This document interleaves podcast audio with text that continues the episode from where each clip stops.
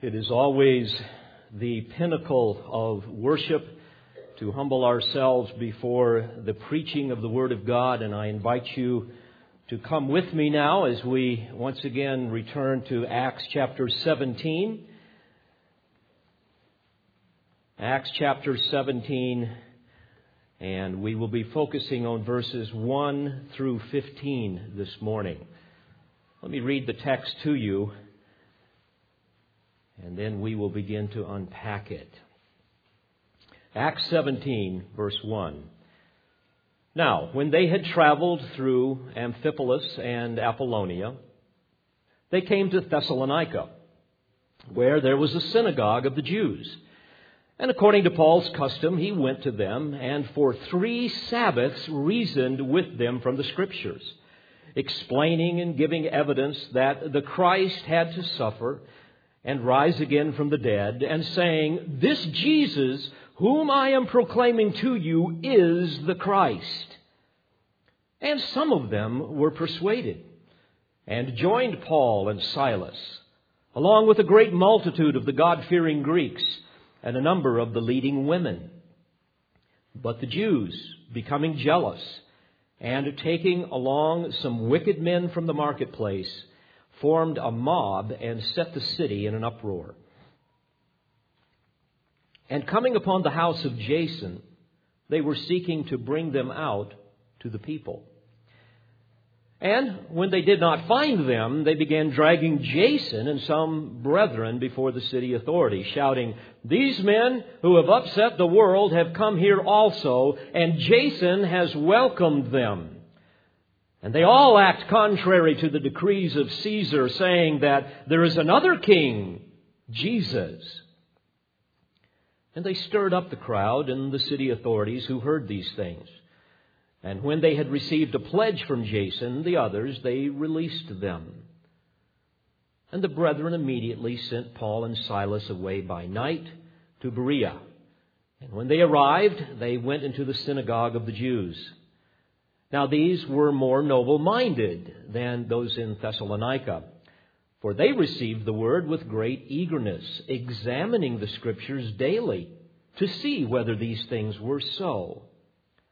Many of them therefore believed, along with a number of prominent Greek women and men. But when the Jews of Thessalonica found out that the Word of God had been proclaimed by Paul in Berea also, they came there likewise, agitating and stirring up the crowds. And then immediately the brethren sent Paul out to go as far as the sea, and Silas and Timothy remained there. Now, those were conducted, who conducted Paul brought him as far as Athens. And receiving a command for Silas and Timothy to come to him as soon as possible, they departed. Acts 17 reveals to us the continued evangelistic efforts of Paul and Silas and Timothy. It would seem that Luke is no longer with them at this point. And they have left Philippi, having seen many come to Christ, including Lydia and the jailer and their households. And now they are going to proclaim the gospel of grace to Thessalonica, to Berea, and then later on to Athens. And Paul's ministry, like that of the twelve, followed the pattern that was set down by the Lord in Acts 1 8 to be his witnesses in Jerusalem first, and in all Judea and Samaria, and even to the remotest part of the earth. Therefore, Paul's ministry principle was always to the Jew first and also to the Greek as he expressed in Romans 1:16. And though he was specifically called to be an apostle to the Gentiles, as we read in Galatians 1:16, that was not his exclusive calling, you must understand. In fact, you will recall in Acts 9:15 when the Lord told Ananias to go to Paul, he said, "Go for he is a chosen instrument of mine to bear my name before the Gentiles and kings and the sons of Israel. Moreover, going first to the synagogues was a very effective way of reaching Gentiles because, as we've just read here in verse 4, there were many proselytes, many God seekers in the synagogue. Many Gentiles would worship there as well. And eventually in Acts, we're going to see that he moves from a very strong Jewish focus, especially in Thessalonica and Berea, to a much more Gentile focus when he comes to Athens. So Paul goes first to the synagogues, having a deep love, love and passion for his countrymen to embrace the Messiah. And again, later on, you will see the focus of his ministry in Luke's account here in Acts being upon the heathen in the Gentile region there in Athens, in the marketplace, and so on. But first, we see the focus here on the Jews in Thessalonica and Berea. And what we see are two very different receptions to the truth very different receptions to the whole idea that salvation is by grace alone, through faith alone, in Jesus of Nazareth. But before we examine what happens here in these places, may I remind you of a few facts that I think are typically forgotten in our American bubble of freedom of religion, as well as the naivety that we typically see even in evangelicalism. And the facts that I want to remind you of is simply this. The world violently hates what we believe. What comes out of this pulpit, hopefully what you believe, is something that the world absolutely, utterly despises. Don't be naive, dear friends. Just because we live in a culture of so called tolerance, People are tolerant of everything but the truth. And given a chance, they would kill us for what we believe. If there were not laws to protect us, we would be like many in other parts of the world. We, we understand today that there's an estimated 1,000 Christians that are killed approximately every day because of their faith in Christ. God currently allows Satan to rule this world. We read that in John 12:31. We know that he is the prince and the power of the air. The Bible tells us and, and also in 1 John 5:19 we read of him who is the the one who has the whole world lying in his lap. It says the whole world lies in the power of the evil one. He is, according to Paul's word in 2 Corinthians 4 4, the God of this world, small g, who has blinded the minds of the unbelieving that they might not see the light of the gospel of the glory of Christ. In fact, as we read Scripture, we see that the world can be divided into two very simple groups, two categories. You have the children of God and the children of the devil, 1 John 3.10. And we know that Satan opposes the work of God. We read, for example, in Zechariah chapter 3 and verse 1, where Satan is described as this wicked fiend that stands in the presence of God to remind God of Israel's sin and therefore their unworthiness of divine favor. There we read, the prophet saying, Then he showed me Joshua the high priest standing before the angel of the Lord, and Satan standing at his right hand to oppose him. May I remind you, dear friends, that Satan is called the adversary. He is the accuser of the brethren, as we read in Scripture. It may also remind you, unlike what many will teach, Satan is not in hell. In fact, Satan spends much of his time, certainly as our adversary, the devil, that prowls about seeking whom he might devour. We read that in 1 Peter 5, but also we know that he spends much of his time in heaven around the throne of God. To many people's surprise. In fact, in Revelation 12:10 we read that he is the one who accuses them before our God day and night. The text goes on to remind us that eventually he will be cast out of heaven and no longer have access to the throne of God. Dear Christian, you must understand that the world hates the Bible. The world hates the gospel. The world hates God and obviously hates the Lord Jesus Christ. You listen to the academics in our colleges and universities, and you will see this. You listen to our politicians, and you will see this. You listen to some of the leading organizations that basically control the culture the National Education Association, the ACLU, the World Council of Churches, those types of things, and you will see how much they hate the truth of the gospel. And some will say, no, no, no, come on, Pastor. Not so. Look at all of the people of faith around the world. And may I humbly say to you that that is an ignorant statement because most of these people of faith, which is frankly uh, a phrase that is couched in the language of political correctness, these people of faith really do not have faith in the true and the living God. In fact, people of faith is really a euphemism for idolatry. Because the God, the, the God that they worship is not the God of the Bible. And so many people are sucked into this, thinking that we're all just one big happy family. They don't worship the one triune God of the Bible. They don't worship the God of Abraham, Isaac, and Jacob. They don't worship the God who is holy in all of his attributes, who exists eternally in three persons the Father, and the Son, and the Holy Spirit, each equally deserving of our worship. They do not worship an infinite, all knowing Spirit, a sovereign creator and sustainer and consummator of all things. That's not the God they worship. They do not worship the God that sent the Lord Jesus Christ to pay for the sins of those who will believe. In fact, this concept of the people of faith is a very ecumenical one. This idea that we all just worship the same God here, we all just need to get along. We all worship the same God, whoever he or she might be.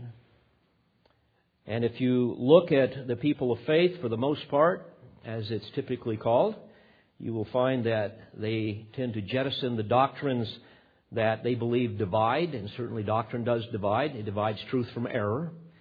And you will see that they reduce religious beliefs to its lowest common denominator, which is basically God is a God of love, so we all need to just love one another. And you will see that tolerance has become the supreme virtue in our culture. And we basically all need to just kind of hold hands, regardless of what people believe whether it's Islam, Buddhism, whatever, and we just kind of need, need to sing kumbaya and just live and let live and everybody get along. And of course, the postmoderns come along and say, well, you know, we need to do this because after all, there's no such thing as absolute truth. And of that, we are absolutely certain. And so, therefore, we don't need to be dogmatic and just get along. But you know, God says something very different. He says, You shall have no other gods before me, period. Now, anybody can understand that. And yet, we see people that have concocted all kinds of gods, even in apostate neo evangelicalism. Think of the newly invented Jesus that we have today that winks at sin. Think of the newly invented God that is basically a stingy God where we've got to learn certain formulas to somehow pry goodies out of his stingy little fingers. Think of the newly invented God that is always learning, that is not sovereign, and he's trying to figure this thing out as he goes. Think of the newly invented God that is basically a good old boy kind of God that just wants us all to have a good time and be healthy, wealthy, and wise. Yet, we know, according to the Bible, that this is not the true God.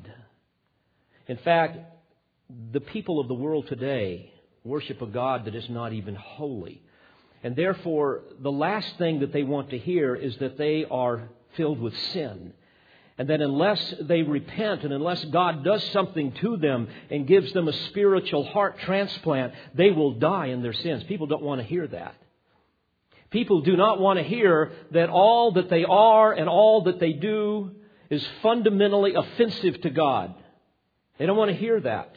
And yet, this is precisely the message of the gospel. You must first know the bad news before you can embrace the good news, you see.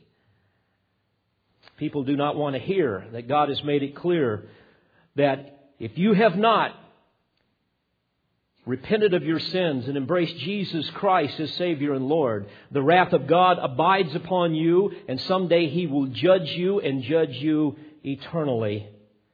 And the people of faith say, if that is the God you worship, I don't want anything to do with that. I hate that God. That's my point. Others will say, well, but wait a minute, look at all the Christians in the world. All the people that claim to be Christians. Well, yes, we hear that all the time, but Jesus said that most of them are deceived. Matthew 7. Most of them are deceived. They think they're saved, but they're not. Remember in Matthew 7, there are the few and the many. There's the narrow and the wide, the narrow and the broad. Few are going to enter through the narrow gate, but many are going to go through the wide gate and travel down the broad way. That's why the Lord went on to say that not everyone that calls me Lord will enter the kingdom. In fact, he said that many of them won't. The idea that most of them that claim to be Christians will never enter the kingdom. Jesus said, I am the way, the truth, and the life. No man comes to the Father but through me. People don't like to hear that, do they? Jesus said in Acts, well, it was said of Jesus in Acts 4:12 that there is salvation in no one else, for there is no other name under heaven that has been given among men by which we must be saved.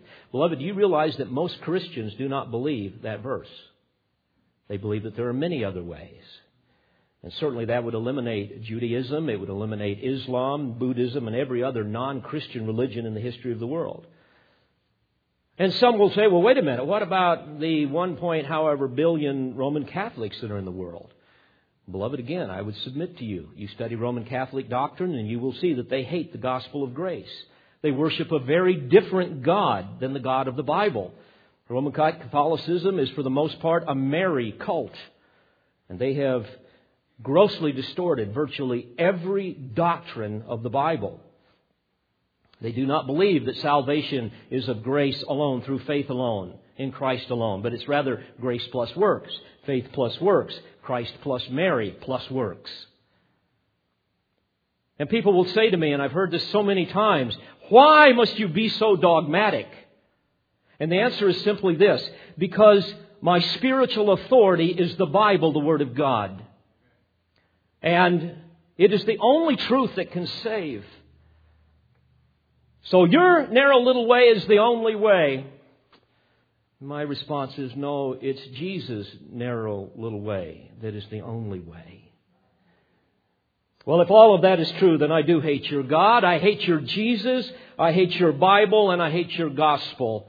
And my response is yes, I know, not just from experience, but also because of what the Word of God says. The Word of God says that you are spiritually dead. The Word says that you suppress the truth and unrighteousness, that the Word of God is foolishness to you. The Word tells us that Satan has blinded your heart and your mind, that he steals the Word out of your heart, and that you worship your father, the devil. The Word tells me that you will turn away your ears from the truth and you will turn aside unto myths. The Bible tells me that you will love darkness rather than light because your deeds are evil. The Word of God will say, For everyone practicing evil hates the light and does not come to the light, lest his deeds should be exposed. John 3.20. I know you hate all of these things because you hate God and love yourself much more. In fact, I know because the Word of God tells me that your God is your belly and your glory is your shame. Philippians 3.19. I know that you hate all of this because the Word of God tells me in 2 Timothy 3, beginning in verse 2, that those apart from Christ are lovers of self, lovers of money, boastful, arrogant, blasphemous, ungrateful, unholy, unloving, irreconcilable, malicious gossips without self control, brutal, haters of good, treacherous, reckless, conceited, lovers of pleasure rather than lovers of God. So I understand why you would say that. I also understand it because I know, according to Romans 1, that since you suppress the truth about God as creator as well as holy judge, in other words, because you reject what your conscience tells you about your own sin and God's holiness, as well as what reason tells you about God being the creator of all that we see, because you reject all of that, because you've exchanged the truth for a lie, because you profess to be wise but you were a fool, I know that God has given you over to a worthless mind. that you have no understanding of the glorious truths of the Word of God. And as a result of that, according to Romans 1, you have become slaves to immorality. You even embrace the wretched perversion of homosexuality. And you have been given over to a worthless mind. The text says, being filled with all unrighteousness, wickedness, greed, evil full of envy, murder, strife, deceit, malice, gossip, slanderers, haters of God, insolent, arrogant, boastful, inventors of evil, disobedient to parents, without understanding, untrustworthy, unloving, and unmerciful. And the word also tells me in Romans 2, beginning in verse 5, that because of your stubbornness and unrepentant heart, you are storing up wrath for yourself in the day of wrath and revelation of the righteous judgment of God, who will render to every man according to his deeds. So I understand why you hate the God that I love and that has transformed me by His grace. Now, beloved, the difference between a Christian and a non Christian is simply this. Everything that I have just said that comes from the Word is something that a Christian will embrace wholeheartedly. A Christian will say, Oh, Amen. I see the wretchedness of my sin, and I recognize that apart from God's grace, I would still remain incarcerated in this wickedness and bondage to sin with nothing to restrain me from sin. I understand that. All of that is true. Therefore, I rejoice in God's grace that has transformed me. But non believers will hear the assessment of their condition and they will resent it with their teeth clenched together. You see, Christians will confess their sin. In Greek, confess is a compound word, homo legeo. Homo is the same, legeo to speak. We speak the same thing as God about our sin. And folks, we wouldn't even do that had God not done a work of grace in our hearts. No wonder the world hates the gospel and the Lord Jesus Christ and all those who proclaim it and live it. Now I want you to understand the hatred, therefore, of Paul and Silas and Timothy and the others. Now, worse yet, they come into the Jews and say, you know what? This Jesus of Nazareth that you crucified, he was the Messiah. Boy, that's a hard sell. You see, they were looking for a political hero, a conquering king that would establish the kingdom that was promised, free them from Roman oppression. They weren't looking for a suffering Messiah that would die an ignominious death on, on a Roman cross. After all, they were keeping the law and they were righteous. So again, dear friends, the world hates the gospel of the Lord Jesus Christ and those who proclaim it, those who live it, and these folks will be the people that will manifest four virtues that the world hates. Thus, the title of my discourse to you this morning. And here's what they are. They will hate, number one, purity of life. Number two, love for the lost. Number three, courage in preaching. And fourthly, a knowledge of the Word. The world hates those virtues. And yet, that's what we see here in the text before us. First of all, I want you to notice the purity of life, and this is really implied in the text before I really get into it. Think about this. How could anyone endure what Paul and Silas endured I mean, all of the exhausting travel, the ridicule, the slander, the, the, the scourgings, the beatings, the imprisonment, the torturous racks that I mentioned to you last week, the stocks. How could anybody possibly endure that unless they were filled with the Spirit of God? I mean, this is hu- superhuman types of things that they, that, that they did to endure that and continue to love the people that tortured them. You see, friends, you cannot be filled with the Spirit apart from being obedient to Him, apart from surrendering to Him, being intoxicated by Him. That's why Paul said in Ephesians 5 18, Do not get drunk with wine, for that is dissipation, but be filled with the Spirit. And here's the result of that speaking to one another in psalms and hymns and spiritual songs, singing and making melody with your heart to the Lord. And isn't that precisely what they did in the dungeon in Philippi? How can you do that unless you're filled with the Spirit? He says, always giving thanks for all, for the, for all the things in the, in the name of our Lord Jesus Christ to God, even the Father. And Paul would later write in Galatians 5, he would say, but I say walk by the Spirit. In other words, I want you to surrender yourself to the Spirit of God as He reveals Himself to us in His Word on a moment by moment basis. I want you to walk by the Spirit, and here's what's going to happen if you do that. If you choose to do that, by His power, you will not carry out the desire of the flesh. For the flesh sets its desire against the Spirit. And don't we all experience that tug of war?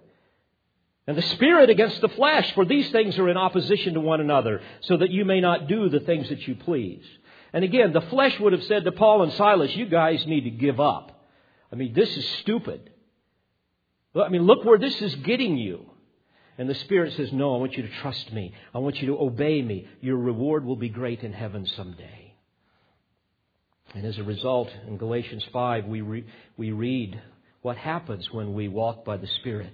We begin to produce the fruit of the Spirit the love, joy, peace, patience, kindness, goodness, faithfulness, gentleness, self control. And Paul would later on say, Now those who belong to Jesus Christ have crucified the flesh with its passion and desires. If we live by the Spirit, let us also walk by the Spirit. And beloved, this describes the life of Paul and Silas and Barnabas and Luke and Timothy and, and even John Mark. Later on in his letter to the Thessalonians, Paul implored them to become imitators of us and of the Lord. Chapter 1, verse 6. And later, he described what they all knew to be true about them and his companions. Here's what he said in 1 Thessalonians 2:10. Talk about purity of life. Listen to this. You are my witnesses, and so is God, how devoutly and uprightly and blamelessly we behave toward you believers. Just as you know how we were exhorting and encouraging and imploring each one of you as a father would his own children, so that you may walk in a manner worthy of the God who calls you into his own kingdom and glory. Beloved, let me make this real practical to you you will never be effective in ministry unless you are committed to purity in life. You're just never going to be effective unless you're filled with the Spirit, unless you're walking by the Spirit. Apart from divine supernatural enablement, your work will always be in the flesh.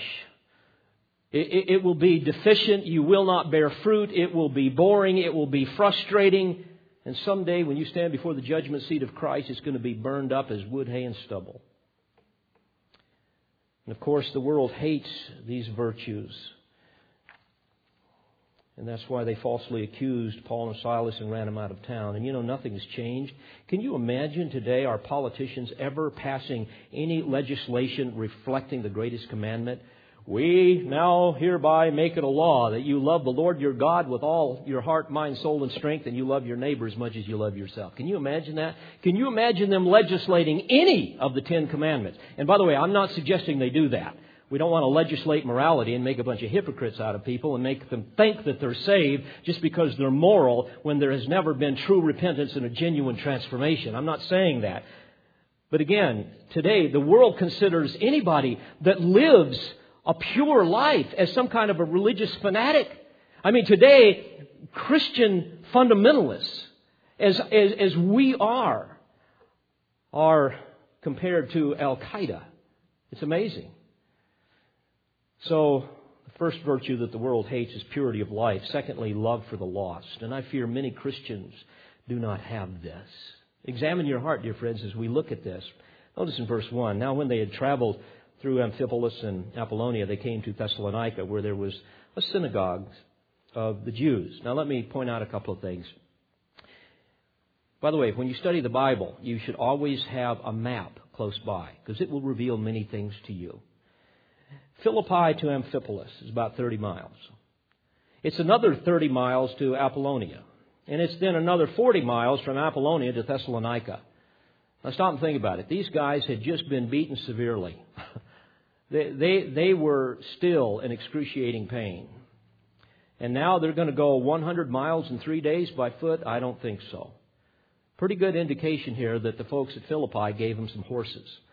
And as a horseman, I know that about 25 to 30 miles is about all you want in one day traveling from one place to another.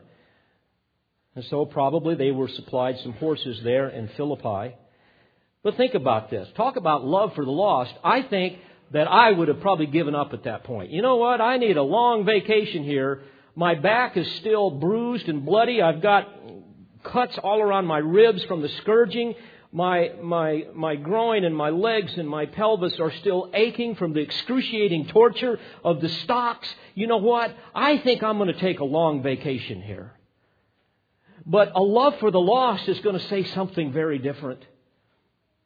And that's what happened here. And so they traveled to Amphipolis and then Apollonia. They didn't stop there. There was probably no synagogue there because you had to have at least 10 men there that ruled their families before there would be a synagogue. And so he went on to Thessalonica, which was the capital of Macedonia. About 200,000 people were in population there. Today that is Thessaloniki in Greece. In verse 2, we read that according to Paul's custom, he went to them, and for three Sabbaths he reasoned with them from the Scriptures. Now, folks, let me give you an idea of what that would be like. Imagine if today you went to Iran or Saudi Arabia and you entered into one of their mosques. And you said to them, Dear people, you are believing a lie, and unless you place your faith in the saving grace of the Lord Jesus Christ, you will die in your sins and face eternal damnation. Now, how do you think that would go over? You know, you would probably not survive. Imagine the ridicule and the hostility.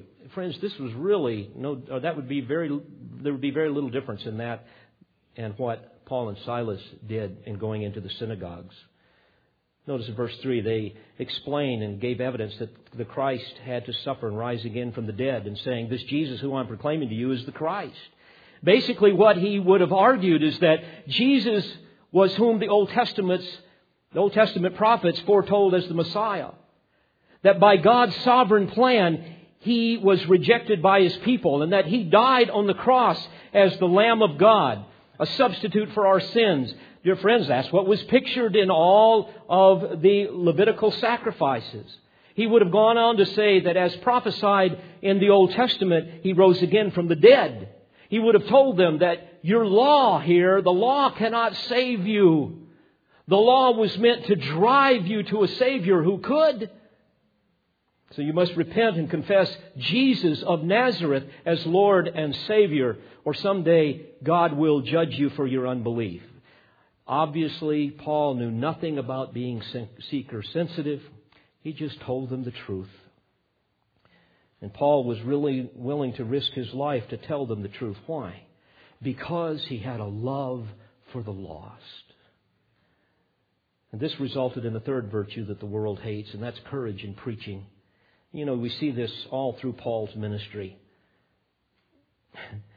I've said this before, I'll, I'll, say it again. All this silliness in churches today where you try to soften people up and you soften the truth and you do that by kind of jettisoning, jettisoning all, um, anything that is offensive, certainly Bible doctrine, so as not to offend. Friends, all of that is the opposite of having a love for the lost. Instead, that's a love for self because you want to attract a crowd and make more money and, you know, give some garage band a chance to have a stage and all that type of stuff. Beloved, may I remind you that faith comes by hearing and hearing by the Word of God. We can't be ashamed of the gospel. You see, people cannot be saved unless they're first told that they're lost. And so people must be confronted with the holiness of God. They must be told about their sin they must be warned of impending judgment. That's why Paul would say later in Romans 10, beginning of verse 13, listen to this. Whoever will call upon the name of the Lord will be saved. And then he says something interesting. How then shall they call upon him in whom they have not believed? Then he says next, and, and how shall they believe in him whom they have not heard? And how shall they hear without a preacher? Literally, without a proclamation. The point is, it's not going to happen. Yes, Pastor, but it's so offensive. You, you, you, you, you've got to understand, you've got to tone it down. You've got to soften people up a little bit, and you've got to appeal to their, to their felt needs about their condition and all of that type of thing. Folks, there's one big problem with that spiritual cadavers, people that are spiritually dead in their sins, have no felt needs about their sin. They have no felt needs about their need for a Savior. Beloved, there is absolutely no example anywhere in Scripture that supports this seeker sensitive gospel light that is indicative of modern evangelical pragmatism. You just don't see that. Yes, we need to be kind and loving and winsome, but we've got to be honest. We've got to be bold. We've got to be forthright. If we love people, can you imagine going to a doctor? Saying, Doctor, you know, I'm not feeling so great, but I guess I'm going to be okay. And so the doctor gives you a physical, and the physical shows some things that aren't very good. And the doctor says, "Well, I don't want to tell them this because I don't want to offend them here. You know, I, I don't want you to be mad at me." So, well, doc, what? Uh, you know, how's things go? Well, you know what? I, you know, we just need to maybe go out to eat and get to know each other better. Versus the doctor saying something that they don't want to hear and say, "Look, I need to tell you, um, you smoke, you eat all the wrong things, you're morbidly obese, and therefore." Uh, you've got cardiovascular disease. Uh, diabetes is beginning to, to wreak havoc. Uh, you've got degenerating discs or whatever. And, and unless you change and unless you undergo some treatment, uh, you are going to die a premature death. I mean, isn't that what the, you want to hear from the doctor? I mean, yes and no, but you want the truth. Beloved, in Romans 9:33 we read Behold, I lay in Zion a stone of stumbling and a rock of offense, and he who believes in him will not be disappointed. Of course, the gospel is going to be offensive because it goes against the grain of our sinfulness. 1 Corinthians 1:23 Paul said we preach Christ crucified to Jews a stumbling block and to Gentiles foolishness and boy isn't that our culture I mean, they, they hear guys like me and they think, man, this guy is a knuckle dragging Neanderthal that needs to live in a cave somewhere and eat raw meat. I mean, he, he is nuts. But to those who are the called, both Jews and Greeks, Paul went on to say, preaching Christ crucified is the power of God and the wisdom of God because the foolishness of God is wiser than men and the weakness of God is stronger than men. So for this reason, Paul tells them at the end of verse 3, this Jesus who I am proclaiming to you is the Christ. It's as if he's saying, I know this is not what you believe. I know this is not what you want to hear. But dear friends, it is the truth and it is the only truth that can save your soul. And I am willing to risk my life to tell you that truth because I love you and I love my Lord. My friends, this is courage in preaching combined with the conviction that the gospel is indeed the power of God unto salvation. And friends, if you don't believe that, then you're going to water it down. If you do believe it, you're going to unleash it and watch what it will do. Notice the reaction of verse 4. And some of them were persuaded and joined Paul and Silas along with a great multitude of the God fearing Greeks and a number of the leading women. So, in other words, there was a rich harvest of souls here in Thessalonica.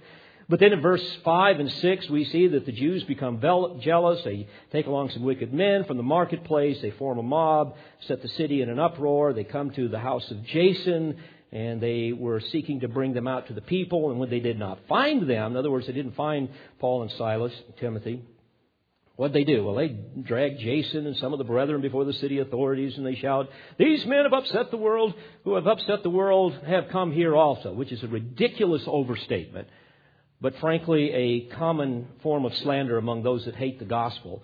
Again, think of, think of it today. How people, even in our culture, continue to blame everything against Christian fundamentalists.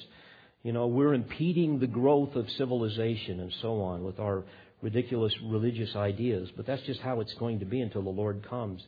And then in verse 7, Notice how they accuse Jason here. And then Jason was, has welcomed them, and they all act contrary to the decrees of Caesar, saying that there is another King Jesus. By the way, we know nothing really about Jason. It was a Jewish name. He was probably now a new believer, along with some others that were there with him. But this was a serious charge, because it was basically the charge of treason. And you might also need to know that eventually this would be the very charge that would cost Paul his life because the Roman Caesar would permit no rivals to his throne. So in verse 8, they stir up the crowd, and the city authorities who heard these things, and then when they had received the pledge from Jason and the others, they released them. So they get some type of a pledge. We don't really know anything about it, but the simple solution is now, hey, we got to get out of town.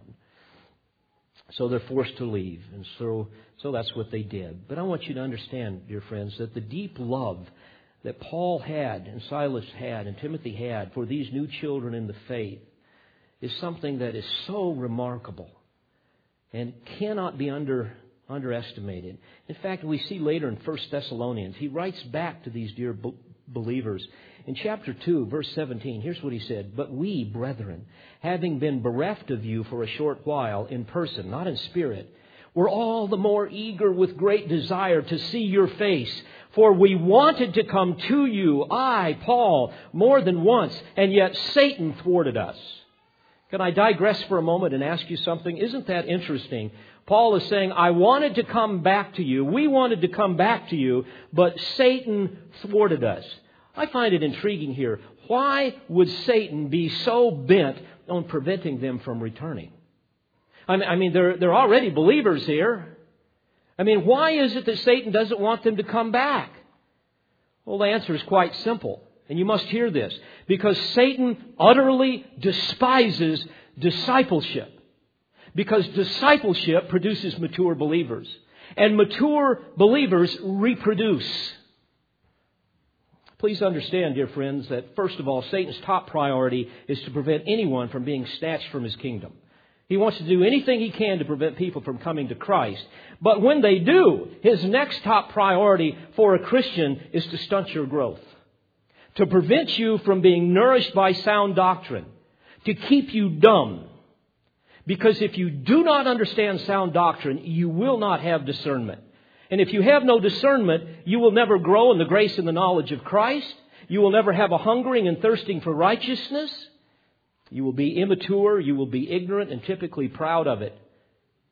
Wondering, why can't I get my life on track? One of Satan's common st- strategies is to prevent, for example, you having access to pastor teachers. That's why I go back again to Ephesians 4. He said that the pastor teacher has been given to you for the equipping of the saints. Why? For the work of service. Satan hates that. To the building up of the body of Christ until we attain to the unity of the faith and the knowledge of the Son of God, to a mature man, to a measure of the stature which belongs to the fullness of Christ. Satan hates that. Doesn't want that to happen. As a result, the text goes on to say, we are no longer to be children. Satan loves that. Tossed here and there by waves and carried about by every wind of doctrine, by the trickery of men, by craftiness and deceitful scheming. See, hate, Satan loves that. He wants you to be like a child that gets suckered into everything. But speaking the truth in love, Paul says, we are to grow up in all aspects unto him who is the head, even Christ, from whom the whole body, being fitted and held together by that which every joint supplies, according to the proper working of each individual part, causes the growth of the body for the building up of itself in love. That's what Satan hates. That's why he violently opposes any of you growing in the grace and the knowledge of Christ through learning the Word of God and applying it to your life. Why do you think so many ostensibly evangelical churches that are nothing more than a glorified rock concert and a Starbucks grow like they do? Why do you think that happens? I hear people say, oh boy, God's really blessing this church. No, He's not. God doesn't have anything to do with that church. It's Satan that's blessing that church. Because there he can bring people in. What a brilliant strategy. Create the appearance of worship and create the appearance that you're being in a church and yet, really, what you have is a church for the most part filled with spiritual cadavers. And then give them some gospel light where they'll really never understand their sin or their need for a Savior. Widen the gate so far that anybody that can fog a mirror can be saved. And then finally, keep them dumb. Don't ever teach them any doctrine so that they will never grow. This is why Satan ran Paul and Silas and Timothy out of Thessalonica. And this is his strategy in many of your lives to keep you dumb so that you will never have any discernment and you will never grow. And you will forfeit blessing in your life. And in many cases, bring reproach upon the name of Christ. But notice their courageous preaching. Now it takes them to Berea where the Jews were more open. Let me just read this to you again. And the brethren, verse 10, immediately sent Paul and Silas away by night to Berea. And when they arrived, they went into the synagogue of the Jews. Now, these were more noble minded than those in Thessalonica, for they received the word with great eagerness. Anakrino in the original language, it is a, a judicial term, and it means to examine something. It, it was used to describe um, uh, sifting through evidence, looking at it up and down and all the way in between, so that you can make a careful, um, uh, a, a, careful not only uh, an observation, but a careful understanding and basically give the proper verdict of the truth. And that's what they did. They received the word with great eagerness, examining the scriptures daily to see whether these things were so, and many of them therefore believed with a number of prominent Greek women and men. But when the Jews of Thessalonica found out, and we read the rest, how that they come and they stir everything up, and eventually Paul moves on to Athens, and we will pick that up next week in more detail. So, again, dear friends, all through this account, we witness these virtues that the world hates purity of life that gives people a supernatural power to be able to preach the gospel and to persevere in great persecution, a love for the lost that translates into a dedication to see people come to Christ as well as disciple them, come what may, and a courage in preaching that will be bold and reveal what people hate. But finally, one final virtue, here that the world hates, and that is knowledge of the Word. Notice in verse 2 at the end, it says, For three Sabbaths they reasoned with them from the Scriptures, explaining and giving evidence that the Christ has to suffer and rise again from the dead. Reasoned with them. Dialegomai in Greek, we get our word dialogue from that.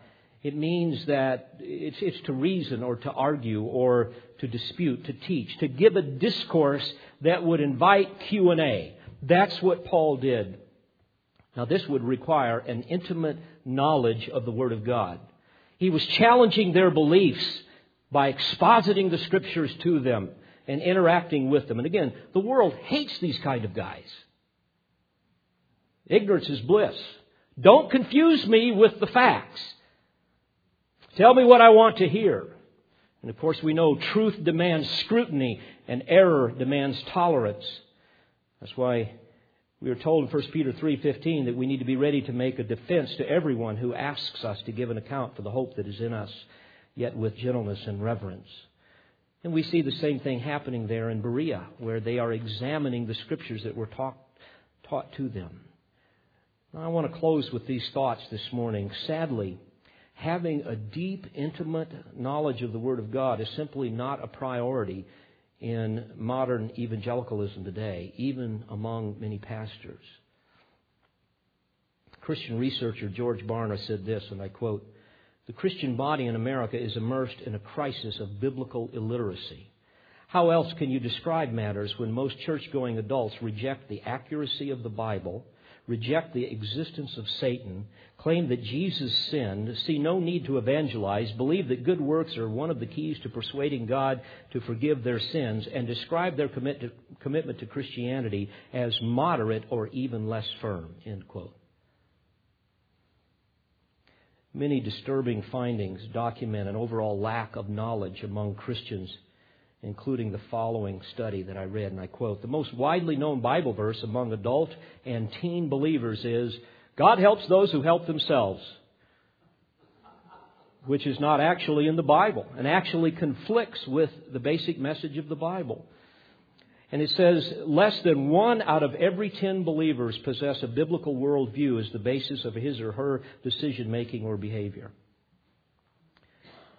The study went on to say when given 13 basic teachings from the Bible, only 1% of adult believers firmly embraced all 13 as being biblical perspectives.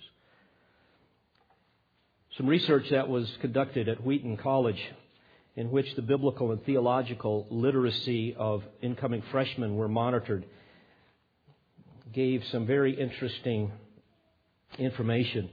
And these would be students who represent every Protestant denomination in the United States. Here's what they found. One third could not put the following in order Abraham, the Old Testament prophets, the death of Christ, and Pentecost. Half could not sequence the following Moses in Egypt, Isaac's birth, Saul's death, and Judah's exile. One third could not identify Matthew as an apostle from a list of New Testament names. And when asked to locate the biblical book supplying a given story, one third could not find Paul's travels in Acts. Half did not know that the Christmas story was in Matthew, and half did not know that the Passover story was in Exodus. George Lindbeck, the famous Yale theologian, has commented on the decreasing knowledge of Scripture from a professor's perspective. Here's what he said, and I quote When I first arrived at Yale, even those who came from non religious backgrounds knew the Bible better than most of those now who come from church going families. End quote. The theologian David Wells says, and I quote, I have watched with growing disbelief as the evangelical church has cheerfully plunged into astounding theological illiteracy, end quote. According to Barna Research, of Baptists, I'll just give you one example, of Baptists of any type in America, only 34% believe Satan is real. Only 43% believe that works don't earn heaven. I mean, people, these folks aren't saved. Only 55% affirm that Christ was sinless. 66% hold that the Bible is totally accurate, and only 51% believe Christians have the responsibility to witness to others. Al Mohler comments, and I quote, The trends Barna traces have been progressing for several years. Americans have been negotiating away the core doctrines of the Christian faith, all the while claiming to remain Christians. But Christianity, he says, is defined by certain definite and non negotiable doctrines. Without these, there is no Christianity at all, just the emptying sanctuaries of declining churches and denominations. End quote. Beloved, I would humbly ask you to examine yourself this morning in light of these four virtues that the world hates. Do you possess a purity of life? Or when people look at your life, do they see really no difference from other people in the world? Do you have a love for the lost? Or are you indifferent towards them? Do you have courage in preaching and presenting the gospel? Or do you prefer to let other people do it? Or when you do have to say anything, you want to water it down so it really has no resemblance of the truth so that nobody will be offended because ultimately you fear man more than you fear God. And finally, do you have a knowledge of the Word? Is that something that you want, or is that just not very important? Do you really think you're as mature as God would have you be? Are you really that arrogant? Or do you say, Oh God, help me to know more of you, know more of your Word, that it might fill all of my being, that I might enjoy all that you would have me to enjoy as one of your own, and bring glory to you and stand before you someday and hear you say, Well done, my good and faithful servant. I pray that that will be your prayer. And for those of you that don't know Christ, oh, dear friend, how I pray that you will see your sin today by God's grace and humble yourself before the cross and cry out for mercy. That today will be the day that you experience the miracle of the new birth. Let's pray together. Father, thank you for these truths, I pray that you will apply them to our hearts, that we might glorify you in ways that perhaps we have never been able to do before this day. And Lord, we pray that you will convict those that need you. Give them no rest on their pillow until they recognize that in fact they do not know, nor love, nor serve the true and the living God. I pray, Lord, that you will make them miserable until they find peace through Christ. For it's in His name that I pray. Amen. We pray you've been edified by this presentation. You've been listening to pastor, Bible teacher, and author David Harrell. For more information or to order additional tapes or CDs of Pastor Harrell's messages, please visit olivetreeresources.org.